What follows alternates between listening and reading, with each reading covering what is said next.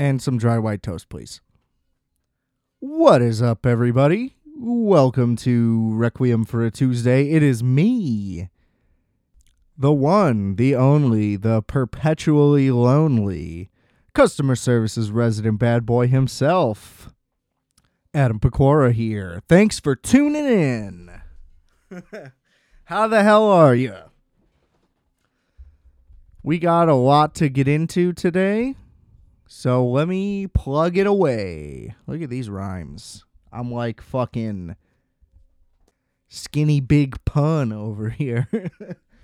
All right. Uh, rate, review, and subscribe to Requiem for a Tuesday, please and thank you. Apple Podcasts, Spotify, Stitcher, Google Podcasts, you name it, we're on it. Give a listen, give a like, give a shout out. Goes a long way. Uh, you can get the merch for the podcast at rfat.bigcartel.com. That's R F A T. Got some goodies on there. You can check out my music, solo, Wolf X, streaming everywhere. Bandcamp also, you know, but Apple, Spotify, it's all there. The band, Multiplex, listen to Google, great record, undervalued. You know, it's like something I talk about on here. Like, you gotta see this. You gotta listen to that record. Go give it a shot. It's uh, fuzzy. Leave your brain on fire. Light your brain on fire. Shout out, Fed Smoker. Um, what else do we got? Check out Microwave Minutes, Justice's show. He's plugging away at that. I believe the season is over. Another one will be coming eventually. And uh, I think that's it. You can follow me on Instagram at adam.rfat. Please and thank you again. I know you, I mean, you know, who wants to do that? Anyway, so there was no episode last week. Went to Bears training camp for the first time in my life. Bit of a mixed bag on how I feel about it. I mean, it was cool overall. It's just when you look around, you know, you the grass is always greener. You can look at other training camps and be like, "Ooh, wouldn't that be much better?" Anyway, for those who don't know, the Chicago Bears are headquartered in Lake Forest, Illinois. Where is that? You may be asking. Well, let me tell you, not close. All right, it is very far north of the city. It's like halfway between Evanston and Wisconsin. I mean, it's up there. Probably not that far. I didn't look into it that heavily. But you also cannot go directly to the training camp. You have to go to the Vernon Hills Mall. Now, the facility itself kind of close to like a train station to where you could theoretically get there and get in and it wouldn't be that terrible. There's zero ways to get to the Vernon Hills Mall other than taking like multiple long distance I mean long distance, but like buses, but not a city bus. You know, you're going through like towns. And that's like a three hour trip. You got to be there at 9 a.m. Doesn't really make any sense. It, my point is not friendly for people who actually live in the city that don't own cars, which is many, but also somehow not that many because it seems like every motherfucker has three and there's nowhere to put them. Anyway, so you make your way to Vernon Hills Mall. They're like, there'll be signs telling you where to go, and buses will pick you up. There's no signs anywhere. Uh, we find it. Now, this is where it starts to take a turn for the positive. These buses are beyond buses. These are party level buses. They're ran by a limousine company. We're talking leather seats, TVs, heavy speakers, uh air blowing on you, lights. It's like a first class plane section, but it's a bus. So that was fun. Then you get there, you walk through like they have like a huge campus, which was expected. And it's all pretty closed off. You can't really walk around, can't really see much.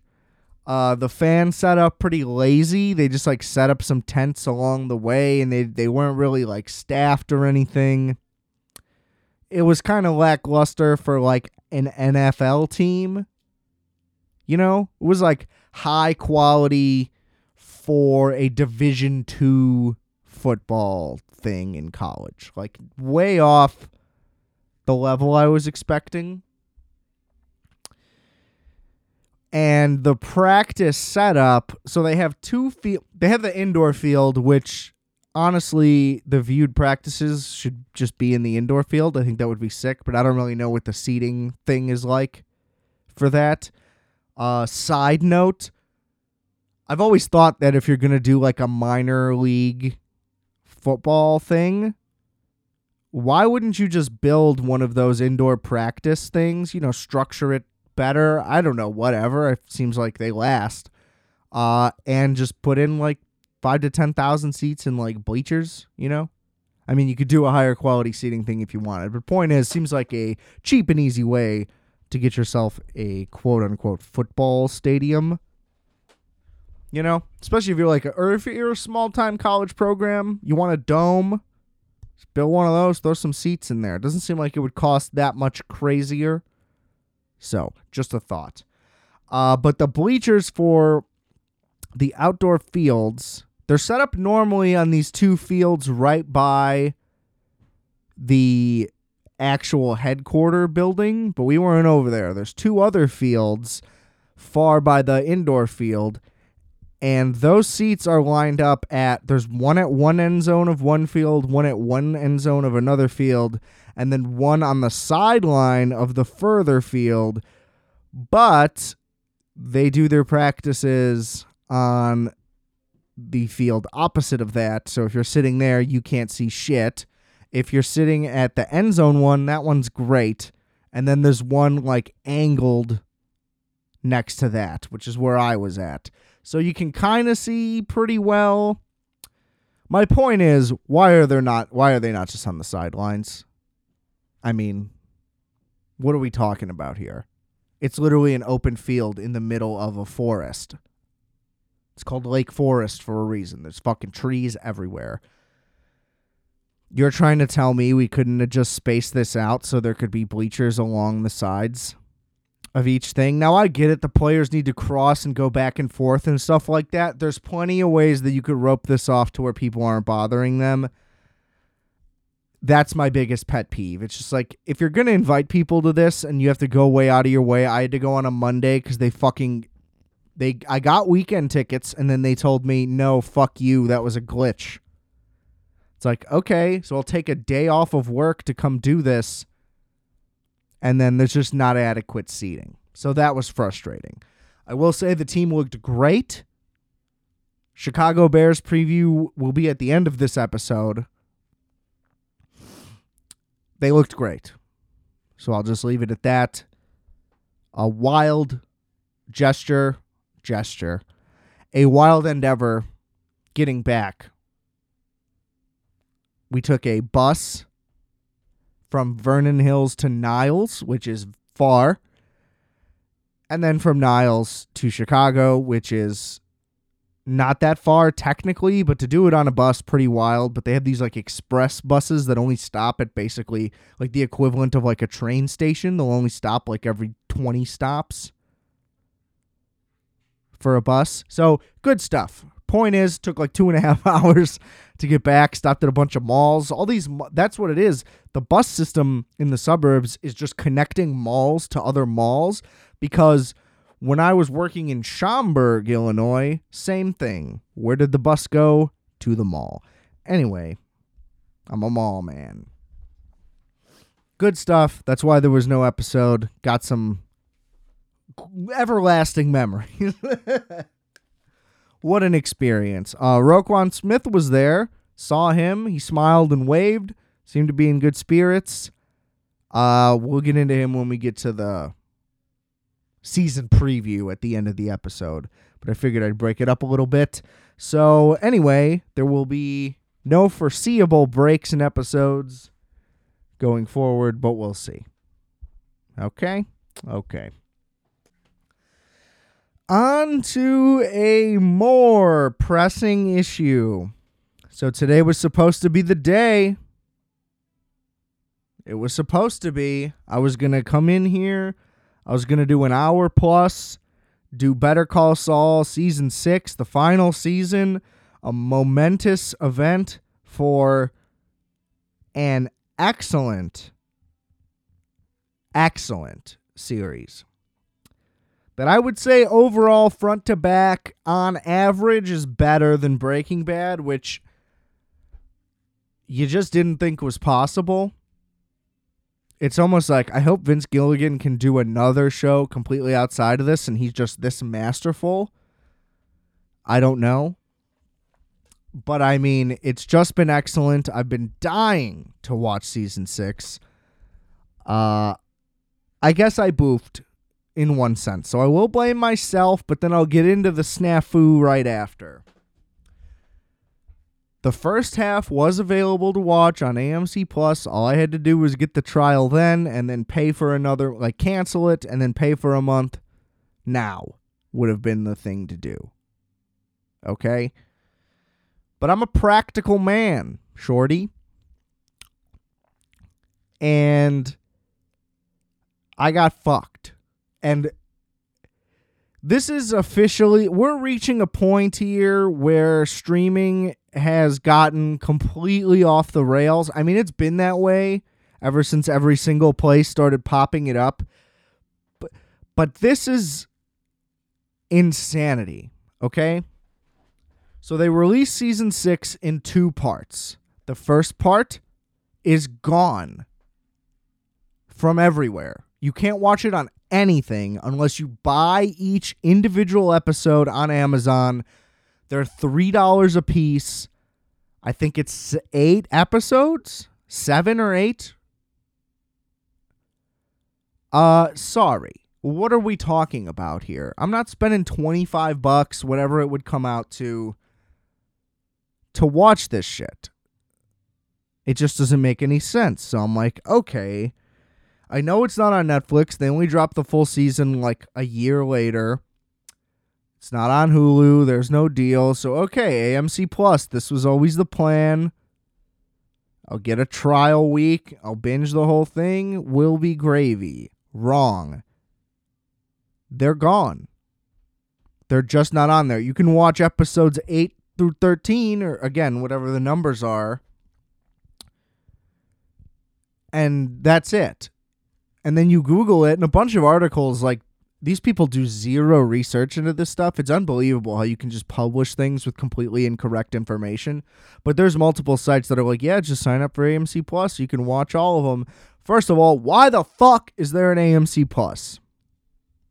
All of their best shows are on other services. Breaking Bad, you can watch. That's really it anyway. But if you like The Walking Dead, if you're a fucking loser, I'm sure you can watch that somewhere too you know? Mad Men, I guess, is the other one. But like, who just loves AMC so much? It's like seven, eight dollars a month too. It's not like affordable. I mean, I suppose that's very affordable, like technically in the grand scheme of what costs things. But I mean, Apple's five dollars a month. They have more shit already.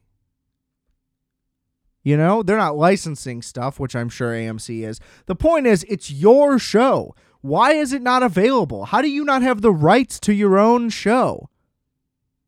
Like, where is it? Why is it unavailable? It's the biggest thing you have going on right now, and you have it completely inaccessible for people to watch. I mean, Again, the only counter argument you can make is should have watched the first half when it came out, but why the fuck would it disappear when the whole thing's over? I could maybe see, oh, we don't want people to catch up and like get a free trial and get away with the whole thing. So maybe we'll wait. So I'm going to check back.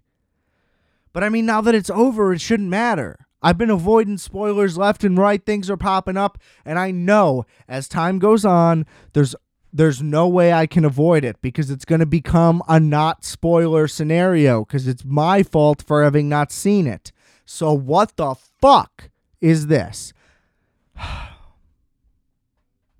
you feel me, bro? it's just unbelievable what I have to go through. Maybe I should go on CNN and talk about my struggle.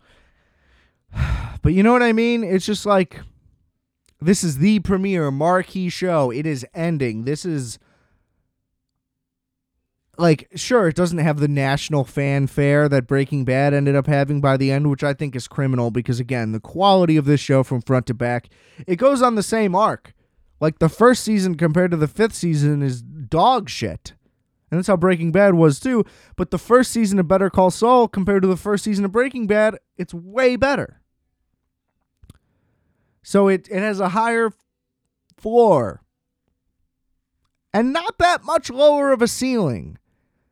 You know, it's there's just not a, there's not as much killing. There's not as much action and violence and excitement and like stakes in the same way.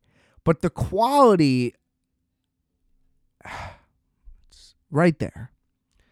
And I just want to I just want to watch it so bad.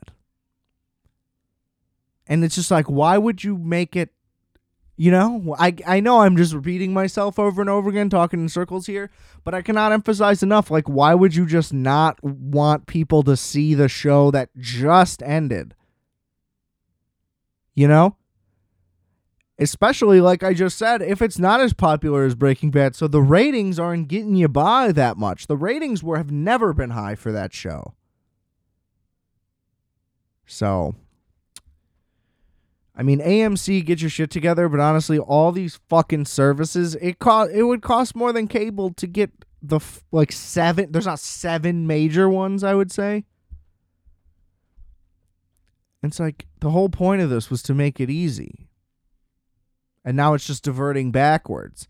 And then there's going to be a plan. That's where it's going to end up down the line. There's going to be this plan where they all sign this agreement or whatever. Maybe Disney, Hulu, ESPN don't do that because they got their own good thing going. They were smart. I mean, Disney just knew what to do. But I think there's going to be a thing where it's like Netflix, HBO, Paramount, Peacock, blah blah blah. You can get them all for forty five ninety nine a month, and people are like, "You're paying for all these individually," and it's like, no, no. This is the opposite of what was supposed to happen. But that's all they tell you. They're like, sign in with your cable subscription. It's like, bitch, if I had a cable subscription, I wouldn't be Googling how to watch it. You know? Anyway. Fuck AMC. God damn it. Okay. Next up on the docket. Something that seems to have been trending, making little waves here. The Manti Te'o Untold documentary. Um, I haven't watched a bunch of these. I watched the hockey one. That was pretty good. Uh, the, basically, what I'm gathering is Untold is Netflix's 30 for 30. And in the same vein, there are ones that are more serious, more focused, uh, longer. You know, they just put more into certain ones. Some of them are more lighthearted, more funny, and shorter right? Like they're fitting into the same mold. So like the hockey one, it's kind of like the Reggie Miller 30 for 30. It's like, oh, look at this. Wasn't this wild? Wasn't that fun? Have a good time. You know? And the Manti Te'o doc is kind of like, hmm, what's a good comparison? Uh, let's say the Michael Vick episode where it's like, first of all, here's multiple parts. We're going to look at this from all angles. We're going to be unbiased. And we're going to present both sides of the story. You know? I guess that just works better with a crime thing. Not that this was necessarily a crime, this Manti Te'o thing, although it should have been. I mean, I I found this to be a mostly very frustrating watch. And I, I guess let's just get that off off the bat. So the person who catfished Manti Te'o was a man at the time and has since transitioned and is now a woman. Operation? I don't know. So, jury's still out on that one. We don't know. We don't know what they're packing. Uh, anyway, they put a disclaimer at the beginning of each. There's two episodes of each episode. It's like, hey, when we filmed all these other parts, we didn't know this dude was a lady. Fair enough. So it's always referred to as a dude. It. Look at me being sensitive. I don't give a fuck. And that's my point. I do not give a fuck about what this person wants to be called, what they think in general, uh, what their experience was like. I mean, it's good to get that side of it because that's interesting. But my point overall is they go so far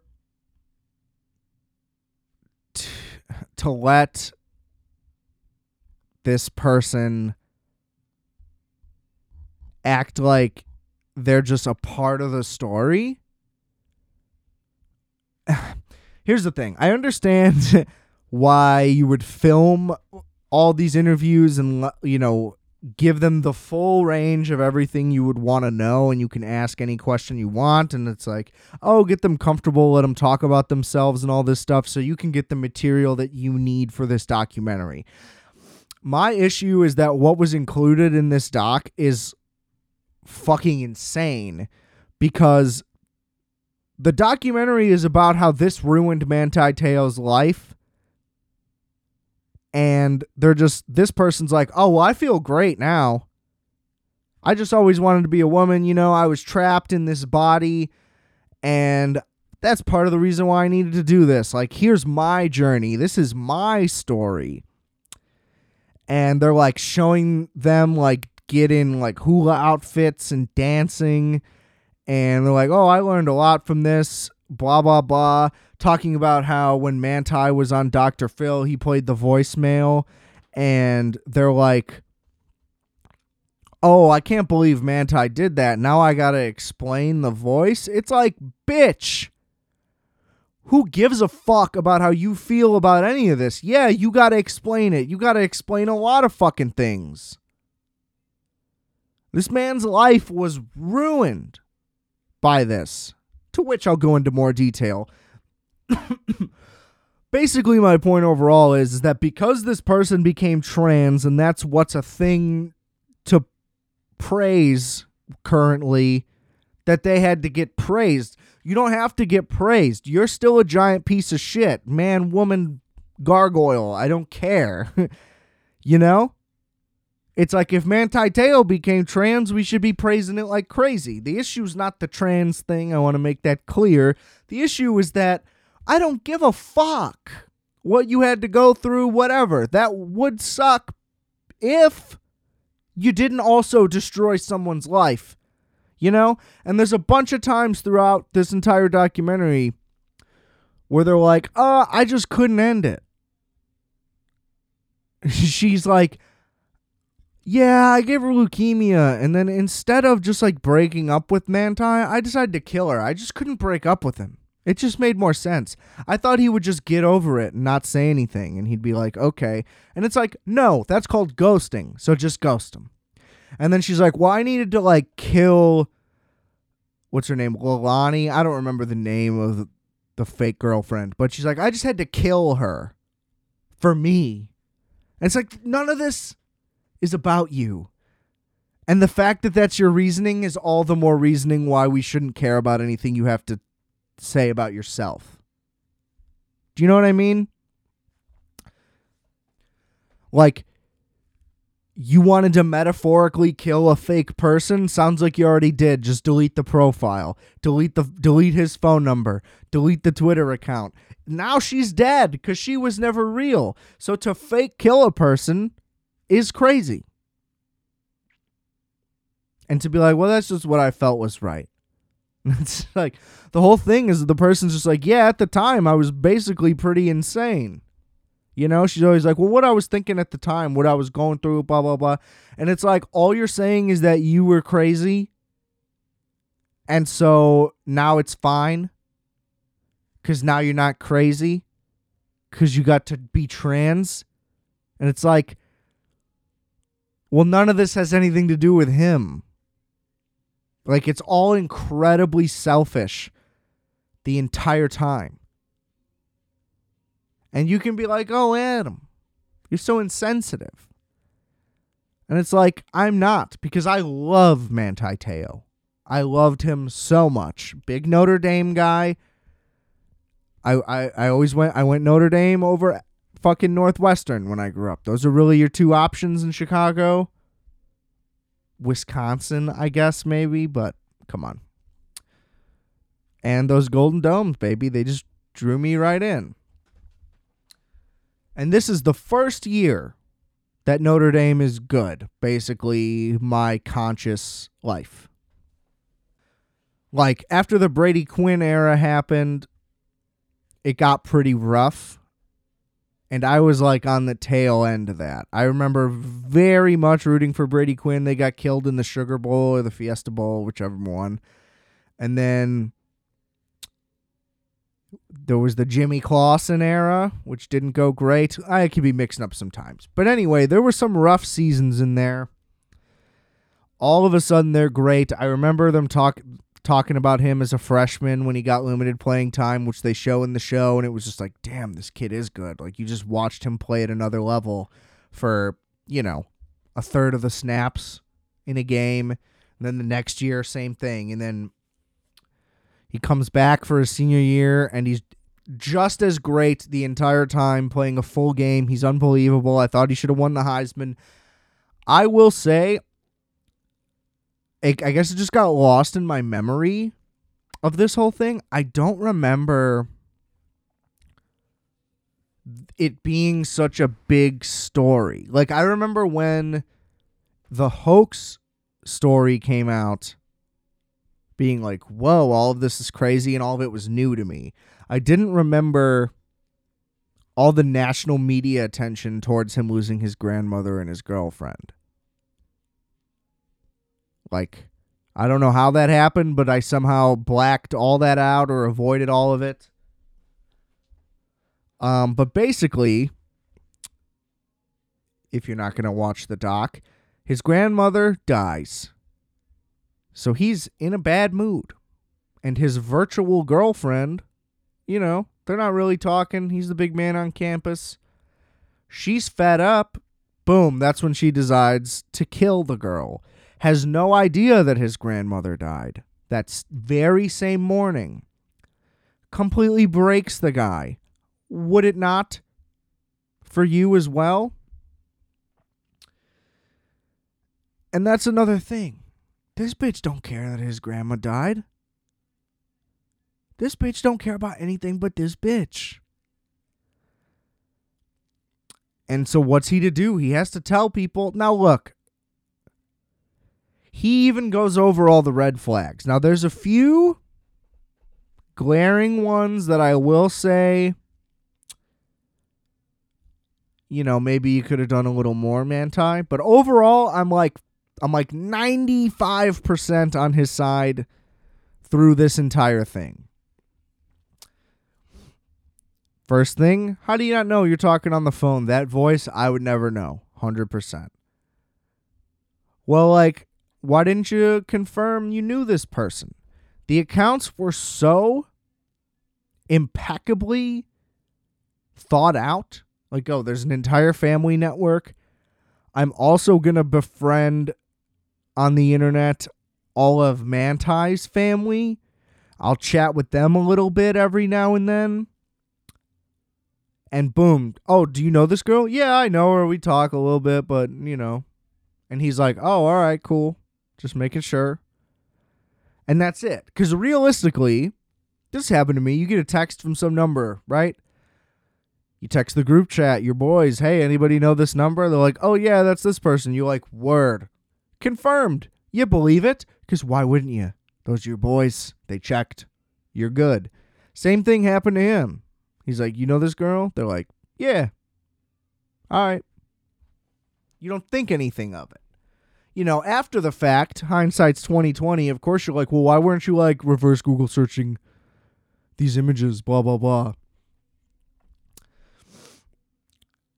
It it just wasn't a thought. And this was pre-catfishing the show. The movie may have been out. I didn't hear about the movie till the show came out. Regardless, this guy is a student athlete at Notre Dame. You got to go to class there. He's a busy man. He's also a confident man. So he's not worrying about all this shit.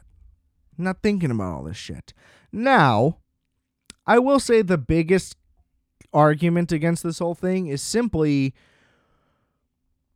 you're the highest touted defensive player in the entire country in college. Like, why would you even be in an online relationship? And again, they break the whole thing down. It started as a little chit chat, ended up growing over time because of how strategically this bitch was catfishing this guy. And then it all just kind of happened. And, you know, the same red flag excuse why can't you do FaceTime? This, this, this personally, I'd be like, well, this is dumb. I just don't want to do this. You know? I mean, throughout my life, there people who just like want to text all the time but don't want to hang out, but you live in the same town. I'm like, I- I'm just not going to do this anymore. You know, I don't. I am, I guess, lucky in that I find like zero gratification in a pen pal. You know? Yeah, especially from scratch. Like it's different if somebody moves or somebody's like, "Oh, I'm going to be here for the summer. I'm on a long vacation. I'm going to live with my family for a few months." Whatever the case may be. That's different. That's just staying in touch. But to meet someone online, never meet them in person, and just constantly talk to them, to me, I, I mean, I call it trust issues, but I just don't believe that someone that would do that has good intentions, period. That could be a whole nother thing. I I just really don't understand why you're at that level. Look, and this is a thing that every regular guy would say if I'm in that position, I'm just crushing broads left and right. But you wouldn't because all of those people would be after something. It's the same reason why all of these athletes, well, one, they're typically very religious, or at least they say they are, these high profile guys. So that's a factor. But they're always, oh, we met freshman year of college. We met in high school. She's from my hometown. We met blah blah blah. They stay with the long haul people because hey, you knew me before I had all this. So even if the only reason you're with me is because of the athletics, at least I can trust that you know me when I was broke. And I mean, people don't say this because it's like their wives, but that's got to be a factor. You know what I mean? Like, how could you just be like, yeah, I got $60 million guaranteed money, but she likes me for me? You know? It's just a tricky situation that these kids have to go through. And I mean, I feel really bad for him. At the time, sure, I was like, this fucking loser. Are you kidding me? But that's because not all the details were there. And that's another thing I need to get into. Okay, they bring in the Deadspin guys who broke the story, and they're basically like, Manti didn't call us back for comment, so we're just going to publish it. And they keep saying, like, we just have to try to get the rest of the details we need, and then it'll be ready to go. It's like, okay. And then they're like, well, we didn't hear back in time, so we got to publish this before somebody else does. And it's like, hold on. So you're going to publish it even though you didn't do all all the research just so you could be first. So it's not done, but you're going to put it up. And they express remorse because it somehow turned into the conversation where like is he just gay? and all this was cuz he was gay. And they're like, "Well, we didn't say anything about that. We didn't expect that, blah blah blah." But regardless, they assumed that he was involved. And so that that let the perception of that grow and grow. And that's not fair because he wasn't involved. He didn't set any of this up. It also totally overshadowed the fact that his grandmother actually did die and was a real person.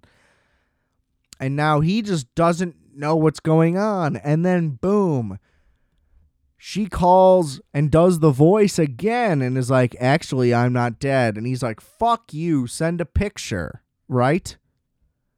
This bitch hits up the girl who she stole the pictures from and somehow gets her to take a photo with a pose and like the date and initials written on it. And so he's like, this has never been more real. She never sends pictures because she doesn't have any pictures. Now all of a sudden she's sending a selfie with, you know, a pose and the date and all this shit. And so in the end, it actually became more real than ever before. And so what the fuck is he supposed to do? And so, and it's all happening at his biggest moments. That's the other thing. No matter what this fucking loser was going through, what about what he's going through? I mean, he's in the national spot. Like, let him finish the season. You know what I mean? It's just like to just sit in your room in the dark and completely manipulate someone else's life and be like, what about me? It's like, no, that's a real person with real goals who's accomplishing real things for their family, who has like no money effectively. You know, I don't really, I don't know their finances. You know what I mean? They're pursuing their dream. They're at the highest level of anything you could ever possibly achieve as a human being on earth. And you're like, but what, you know, why don't people care about what's going on with me? You know? Fuck you. It just drives me insane. And then he talks about sliding in the draft and how that was really hard for him, which he would not have slid in the draft. He would have been a first round pick. And then he talks about getting to the NFL and having no confidence when his entire life, all he had to rely on was his own confidence, his knowledge in himself that he knew what to do, where to go. And now he didn't. Because he had never had a reason to doubt. And now he has all the reasons in the world. He's on the most hated athletes in America list. He's just getting roasted online constantly. This kid's 22. Slides to the second round, shows up, is never the same. And then he talks about how, like, after when he moved to the Saints, he was like, he felt more comfortable in himself. But he's out of the league now. He'd still be playing. I, I feel it because he was so good. There was it was undeniable. I, I really think that. Um, they tried to show the national title game and be like Manti fell off, all this crushed under him at the highest moment, and that's bullshit. I will say that's the thing that this episode gets wrong the most. Like, sure, he missed a big tackle at the beginning, and I'm sure some plays otherwise, they got smoked, man. Like they had no chance in that game. Even if he played great, uh, they weren't scoring. You know, the offense was done. They had no chance. That was a very heartbreaking game to watch, but I mean, uh, Manti not being the same, that's the one thing where it's just like there was nothing anyone on that team could have done differently that would have won them that game. They were playing an NFL team. I mean, it, it just wasn't feasible, even. But yeah, I don't know. It just really irked me the way they're like, we got to give her equal screen time to Manti Te'o. We got to tell her story. And that's the problem. I don't want to know her story. Tell me her side about just this stuff. I don't care about your childhood. Your parents wanted you to play football and you didn't want to play football. Boo hoo. Again, like, why are you trying to make me sympathize for this person? This person deserves no sympathy. They should be painted in a very negative light throughout this entire documentary. You know what I mean? Of course they were. And she talked about like her appearance on Dr. Phil was like smiling and laughing. She's like, "Oh, Dr. Phil, you're crazy." And it's like you weren't on there for fun. You weren't on there because you're a celebrity. Like you were on there because you're a fucking psycho. And like everybody involved was like, yeah, the phone calls were pretty crazy. I'd get a call from a dude who passes the phone to a chick who then passes the phone to the girlfriend, and they all definitely had different voices. And she's like, yeah, I had no help the whole time. That was just me. And it's like, what the fuck? And one of the one of his friends was also being interviewed had a great point. He's like so, somebody at disney better hire this bitch. Like her voice work is unbelievable. And it's true. I'll give the credit there. I'll give the credit there. Watching them go behind a curtain and just do this female voice i mean listen like i can get to a higher tone. I get to kind of i kind of do something like this you know? Well, that's not a character. You might not know it's me but you know it's not a woman or not a you know what I mean? it's not what you're looking for. um I would say watch this doc, but let me like let me know what you think because I just found it so egregious. The liberties that they give this person to be like,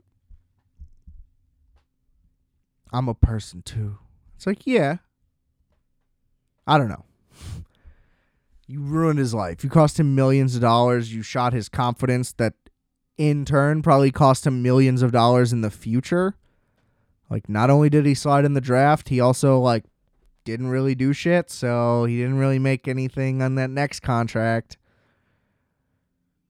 And he's not playing anymore, which maybe he still could be. It's just very frustrating. He was briefly on the Bears also. I was excited about that. Uh, nothing came of it. so I will say also though, Manti, you look phenomenal with a beard. You had those chubby baby cheeks. I'm sure that wasn't easy. Uh beard looks great. You should be on television in general. So hope things work out for Manti Te'o. But uh yeah, and I mean, okay, the one more thing I will say, like, just no matter what, again, I want to reiterate, you know, pretty easy to just not date somebody online. You know? Overall, that part of it, definitely still on him. Let's just be clear. But, uh, yeah, just very unfortunate. I will say, though, the one other thing, too, with the death maybe could have looked into that and figured that out quicker that there were no records. But again, you get the call from who you believe is her cousin. You've spent all these hours talking to all these people, getting to know all these profiles and phones and voices. So you're like, what? Am I going to look up her death certificate? I'm going to look up her. Maybe you look up her obituary. I don't know. But, you know, somebody probably should have looked into that. Like, weren't his parents supposedly like living near there, or they lived in Hawaii and she lived in LA? I don't know. The point is, at some point, somebody should have made an effort to see somebody. You know? Like she said she had leukemia and that was her like, "Oh, I don't want you to see me like this." That's all you need though. That's the only excuse. If your girl has leukemia and she's like, "Don't see me in the hospital," you're to actually not go see her in the hospital. That's like you're kind of a dick. you know? Realistically. So, I mean, both sides are at fault, but it's again like 90% that dumb bitch's fault. Very upsetting. The last like 20 minutes, your blood will be boiling. So go enjoy. Um, I want to check out the AND1 doc next because I fucking loved AND1, and I'm sad that it didn't hold up, but also, you know, checks out. All right. All right. Last thing for today.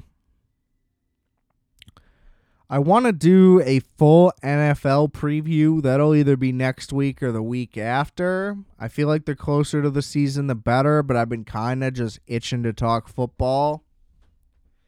So keep an eye out for that. But I want to at least talk the Bears because there's a lot of nefarious activity going on with the Chicago Bears. I feel as though, which is typically the case, they are being disrespected. Simply because this is kind of an indictment in what happens to the Bears normally, but also the direction that NFL conversations have gone lately. Really, conversations in all sports to where it is just so insane to me that if every player at every position on your team isn't one of the best players in the league, that your team is failing somehow. Where if you're not in the top 10, what are you doing? Blow everything up, blah, blah, blah. Right? Where it's rebuild. You're either rebuilding or you're a title contender. Those are the only two options, according to sports writers now. Why should you try if your team's roster on paper isn't amazing? That's all silly, okay? Number one. Number two, they're actually in a rebuild. So it's weird to say that they should be rebuilding and then criticize them for rebuilding. Right? It's like, oh, well, they should have done more. They should have signed more offensive linemen. They signed like 20 offensive linemen. Okay? I've been I've never been more in touch with what's going on at training camp than I am this year. Um, because I think that this coaching staff and this front office is actually very competent and that they're doing good things and this team is going to be good. Well, it's going to be better than expected and is on track to being good soon. Okay? Number one, let's just talk about the Roquan Smith situation. Roquan Smith, I my initial thought was just pay him whatever he wants. I don't care, just do it. He's amazing. Let's keep him. My thoughts have changed. Number one, he is by far the best player on the entire team from what we've seen so far, certainly on the defense. The defense has sucked with him the whole time. You know? Or I mean his rookie year, I guess they were good, you know.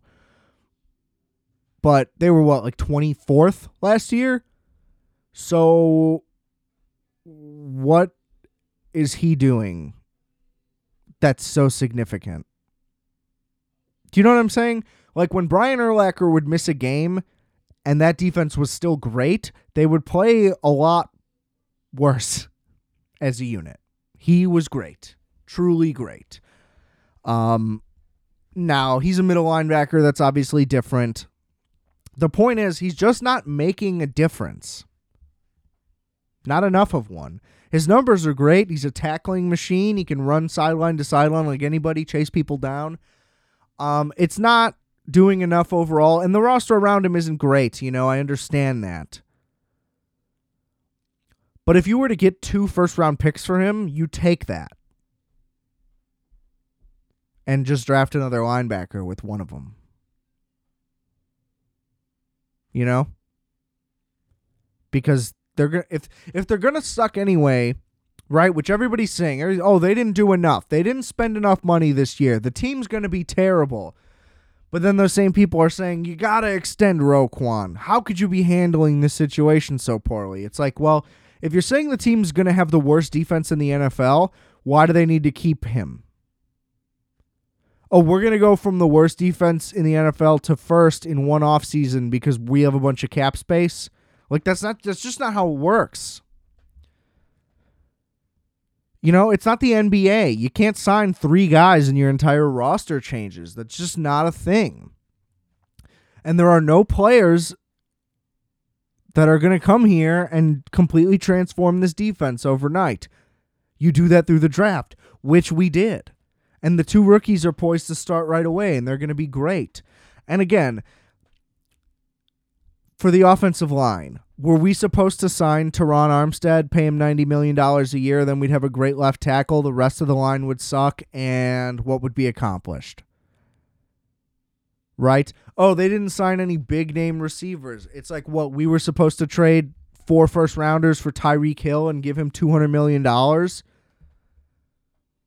It's just like those aren't the moves we're trying to make. We're trying to build a team, not have stars.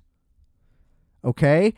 And look, I think they could go 500. Well, there's no 500, but they could win seven to nine games. Like, why not? They're playing really well, disciplined. They have talent. You know? And the irony goes deeper because I saw this thing that was like, the Bears have only signed guys like Byron Pringle and Equanimeous St. Brown, these role guys they're not making a splashy name. And then they're like, but here's a dark horse guy that they could sign. And it was like Darius Slayton from the Giants. And the thing is like, well, his production wasn't that great. And then they list out the numbers and they're basically Byron Pringle's stats. And they're like, but he could maybe make a difference in Chicago. And it's like, so you're criticizing them for signing a guy just like the guy you want them to sign but somehow if they signed this guy because you wrote this article, it would be a smart move. Like, you're a fucking moron. They're already doing it. They're signing guys to fill roles. And look, if the offensive line is still a disaster, I will fully 100% be upset. Excuse me for having confidence in a coaching staff and a new front office. They seem to have been making only great decisions. I thought not drafting a receiver early was bad. They got Velus Jones. The more I read about Velus Jones, it was a brilliant decision. The biggest criticism about Velus Jones is that he's, quote, too old. He's 25. What does that even mean? You know? A lot of receivers are retired by 27. Not because they're too old, because they weren't very good. It doesn't matter what year you start, you know? Fuck oh, but then you won't be able to have him play for 15 years. It's like, is your expectation for every player to be your franchise guy for fucking two decades? Or how about we have a really fast wide receiver? You know? It's just like all these moves are fine. They're totally fine. And then when it seemed like they didn't do enough on the offensive line, they signed more veterans, more veterans. They're moving guys around. They're actually trying. Matt Nagy never tried anything. He just didn't. And I don't know why. I really don't. He didn't try combinations. He didn't try new blocking schemes. He didn't try to do anything to the offense to suit the people that they have. They're doing that this year. You know what I mean? So it's like a great case would be again, more wins would be ideal, but maybe not for the draft picks, is that we're like the Lions, where it's like, oh, we're in every game, we're competitive, maybe we just can't win. Which would be great, because then we can build confidence. Justin Fields maybe won't get his fucking ass kicked, let's say. And then you still end up with a high draft pick. We finally have a first round pick again. And then we have a ton of money. And next year is really when we're going to see what's actually happening. But my point is, there not doing nothing. They're rated as somehow the worst offense and the worst defense in the NFL. But it's only because they didn't make splashy moves, but they won't be the worst team in the NFL. I mean, look at the names of the guys that left, right? We lost Mitch, Nick Foles. Ooh, we lost Khalil Mack. Guess what? He didn't do shit last year. Like, oh, we're going to have less pressures?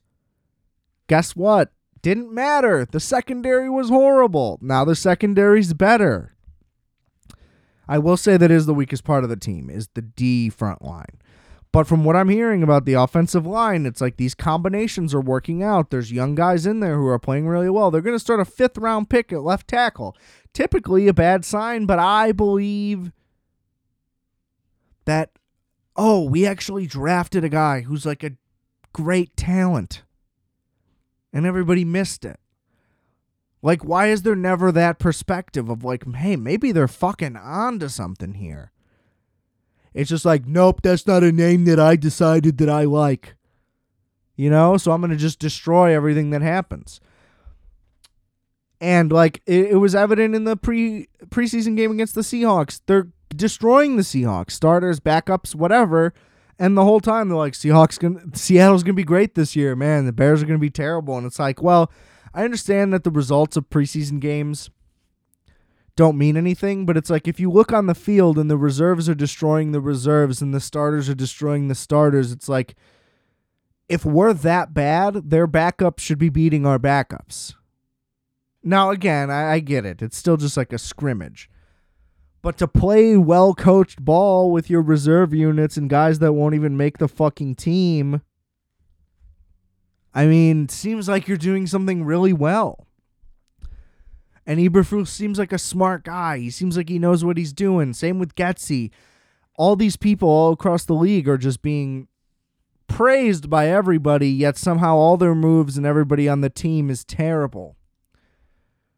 And oh, Poles was getting trashed for how he was handling Roquan, but then Roquan was just like, all right, I guess I got to play. None of this worked. And everybody's like, man, Ryan Poles really handled that like a champ. And some people are still criticizing it. They're like, how could a deal not have gotten done? And it's like, well, uh, he's going to play out this season and then we can franchise him. And then we could franchise him again. If it really came down to it that bad, like he doesn't have leverage in this situation, so stop giving him the leverage. And it worked out great. You know what I'm saying? Look, I, I just think we've never had a guy like Justin Fields. This is the, it was the smartest draft pick for the offense that this team has made in my entire life. Like literally. There has never been a guy this touted or highly valued ever that has been drafted to this team that alone should give everybody all this optimism. And all you hear about is how hard he works and how much he's putting in on the footwork and all this, and how like Mooney has become unbelievable. Like these guys are working their ass off to become great. And I never heard a thing about that about anybody else. And look, the Mitch thing, look, Nagy was probably a big factor, but he also sucks. It's both. And last year, like he just Justin was just not put in a position to do well. And this year they're doing that. Everything is schemed around him. The entire goal is how do we make this hyper what Justin needs to succeed? How do we develop this into something? And I think that that's what you need to do. There's great personnel in the coaching staff. And I think that they're doing the right things. And I think they still might suck. Like their record still might be bad, but I don't think that it's going to be a disaster. Like I don't think they're going to get destroyed in every game like everybody's making it out to be because the whole thing is just on paper. There's nothing in all of these reports quote unquote reports, they're articles where people are just trashing them. They're like, their offensive line is going to be the worst. The defensive line is going to be the worst. Their secondary is going to be the worst. It's like, why is our secondary going to be the worst? The rookies are going to be day one starters. That means they're good. I get it. It could just mean that players we already have suck, so that's why, but that's not the case. They'd be starting everywhere. You know? So the secondary won't suck. Is the receiving core going to be like amazing? No. But Allen Robinson sucked last year. Okay? Mooney was great. He's going to step up. Cole Kmet got better. He's going to step up. Byron Pringle is not terrible. Like, I just don't understand where this logic is that he's like awful because he was the fourth option on the Chiefs who had great options. You know? They were, we also have great blocking receivers now, so the run game is going to be stronger. There's just a lot of factors at play that are being overlooked and not discussed. And look, I understand they still might be awful record wise. I'm just saying your expectations should be higher than what is being presented out there. Okay? Thanks for tuning in. It's a ranty one today. When isn't it though? Am I right, everybody? um, rate, review, and subscribe to Requiem for a Tuesday. Apple, Spotify, everywhere you name it. Thanks for listening. Uh, check out the merch. Check out the music. Everything is linked in the description below. Check out all the stuff. Thanks for tuning in. Uh, full NFL preview either next week or the week after. We'll see what shakes out. Hopefully, I can fucking track down Better Call Saul episodes and get to that as well. All right. I'm going to get out of here. But remember, I are fat. You are fat. We are fat. Calculator.